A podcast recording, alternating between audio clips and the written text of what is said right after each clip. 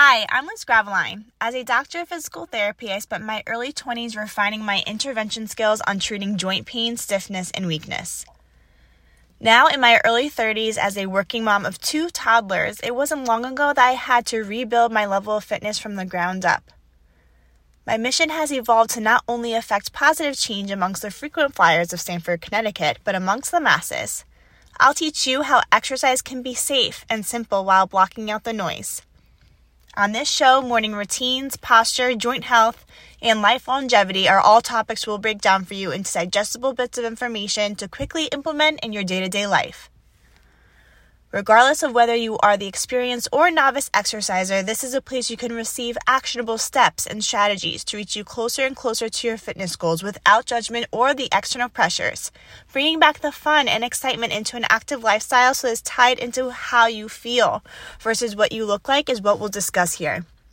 So settle in and get ready to be cheered on while you learn. This is the Exercise Proper podcast.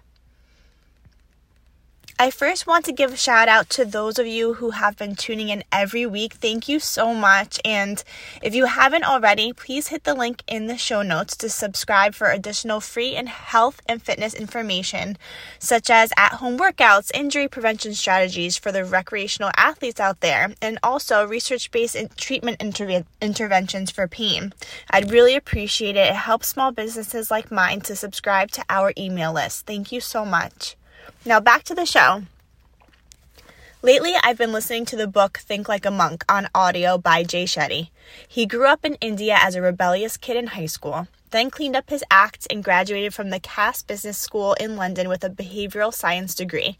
After college, he became a monk where he spent one half of his day on personal growth, which comprised of up to eight hours of meditation, cold showers, and occasional fasting. The second half of his day was spent offering his service to the community. After three years, he left the monastery and moved in with his parents with no money and no career. He now works as a social media coach for executives of the largest branches in the world, including Facebook, Microsoft, and Coca Cola. In Jay Shetty's new book, Think Like a Monk, he describes how fear is the underlying source of our stress and anxiety. We experience fear when we anticipate danger. We experience fear when we anticipate something bad is about to happen. Jay Shetty says our response to fear comes in three different forms. We can run, we can face our fears, or freeze. Depending on the level of danger I'm faced with, history shows I either face my fears or freeze. In the management of simple day to day conflicts, 99% of the time I choose to face my fears, no matter how uncomfortable, how physically painful it is. I've made the choice a long time ago to do the right thing regardless of what I was feeling, to confront a coworker with a problem, to apologize to a friend, to go for the dream interview, to ask for the raise. And now when it comes to raising my kids, the way I approach fear is no different. Stop, be careful, get down from there. That's dangerous. These are all thoughts I consciously stop myself from shouting when my kids are in situations that make me uncomfortable, not them. Certainly, these situations specifically are not life threatening. I take the kids to the playground every week, and my son will often find a rope net, a rock wall, or a slide to climb. And when he's attempting to climb the rock wall, as he's ascending higher and higher, I start to feel afraid. But I stop myself from saying, Be careful, because I recognize he's not afraid. He's freaking killing it. And everyone has different parenting styles. I'm not trying to encourage you to parent the way I parent at all. I'm only sharing with you what I learned from this experience. If I'm telling my kids to slow down, be careful, there's a time and, a place for that. Absolutely like when they're riding on a bike on the street, when they're about to run into moving traffic, when their life is threatened. So I pick and choose very carefully when I'm using this language. So here he is climbing the rock climbing wall at the playground, and I realize in this moment, yeah, I'm scared he'll fall. He'll break his arm but I'm more afraid of him developing patterns of self doubt when facing a challenge. So I made the conscious choice to shut the hell up, let my kid climb the damn rock climbing wall. And the more I consciously decide to take a step back and let him do his thing, the less afraid I feel because he's taught me I can trust his confidence. Do any of you follow big little feelings? I read ones that excessively doubting yourself as an adult stems from a childhood where you were excessively criticized. And I consider phrases such as, I won't let you do that, be careful, as criticism because you know what my little Griffin thinks when he hears those words. Stop, you'll fail. I also read that as a child, if you were excessively criticized, you learn to anticipate the criticism and overanalyze every action you take in order to please your caregivers. Now, I'm not sure that's true, but if we entertain this idea for a minute, maybe there's some truth to this statement. It makes sense that as an adult, you may have adopted this behavior of excessively overthinking your abilities and actions when there's a chance you may fail at something. And Jay Shetty says in his book that excessive overthinking is harmful to ourselves because it messes with our body's instinctual ability to act quickly because our minds question whether or not we'll succeed. So uh, when my little griffin instinctually starts climbing the rock wall with confidence and coolness, damn right, I plan to use all my willpower to hold back what I want to say because my fear is my problem, not his. Ultimately, what are you afraid of? Your kid falling off the playground or your kid growing up to become adults with low self esteem? When you can identify something else you're more afraid of, these thoughts of stop, be careful will slowly start to fade away. My children have taught me a lot about me. One thing they've taught me is that I live in fear every day, but I don't want my kids to have to live in fear every day. Are you afraid of anything? Are you afraid of starting a new relationship or ending your relationship? Are you afraid of starting a new workout routine? Are you afraid of taking a chance on a new business plan that may fail?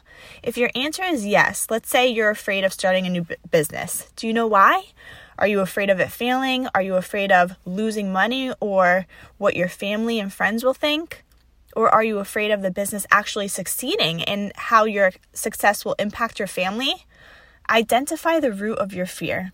Keep asking yourself questions to get to the root cause. If you let it, fear can teach you a lot about yourself.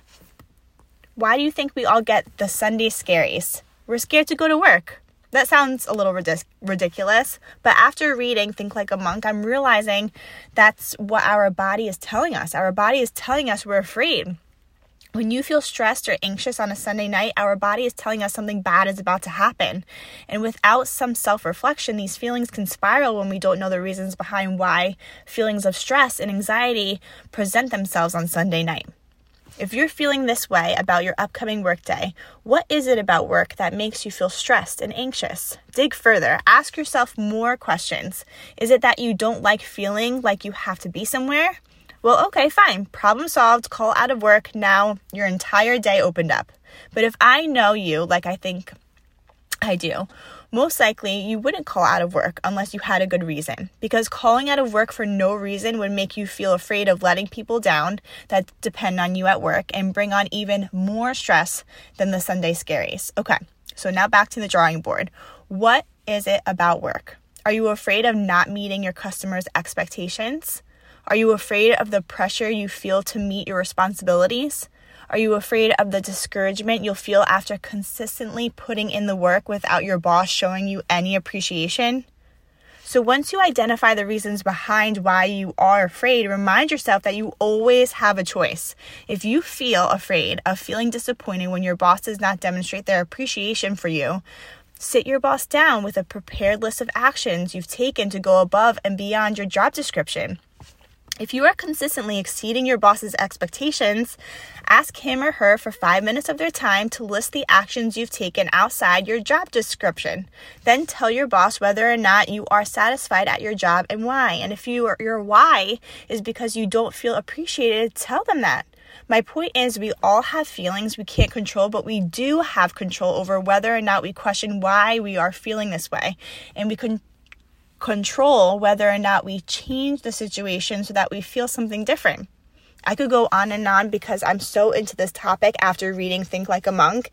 It blows my mind that for me, fear is at the core of the majority of my actions. Fear is what motivates me. Fear is not always a bad thing. It wasn't until recently that I realized without fear, the only way I would find joy in getting out of bed in the morning is if I wasn't working that day. But then I changed my work schedule so that every Friday I have the day to myself. The kids are in daycare, Ken is at the office, and I write my podcast episodes, record live workout videos, and create digital courses. And now it's week nine of my new schedule, and Fridays are one of my favorite days of the week. I think fear is central to how we respond, how we act. Think about it. When your alarm goes off, what emotion ultimately motivates you to get out of bed in the morning? Fear that you won't get to work on time. And why do you pay your bills? Out of fear that you will be charged interest. Why do you go to the gas station when the low fuel light comes on? Because you're afraid to suffer the painful inconvenience of breaking down in the middle of nowhere without a gas station nearby. Am I right? And that's just to name a few. Spoken by one of my best friends from college, fear is not always bad. She says fear motivates us to develop solutions, learn, and grow. Fear is only a warning, it's only a feeling, and fear is a critical warning for survival. Fear helped me get through grad school because I received financial aid from my parents and grandparents, and I was afraid of letting them down, so I was motivated to spend any waking moment I had on studying. When I was pregnant, I was afraid labor and delivery would tear me up. I'm talking about my whole um, situation. So I strength trained three times per week for 40 weeks. I was afraid of starting this business and a podcast and putting myself out there to be criticized, but I was even more afraid of limiting myself to helping the several hundred people I treat per year. Sounds like a lot of people when I say it out loud, but it's not really.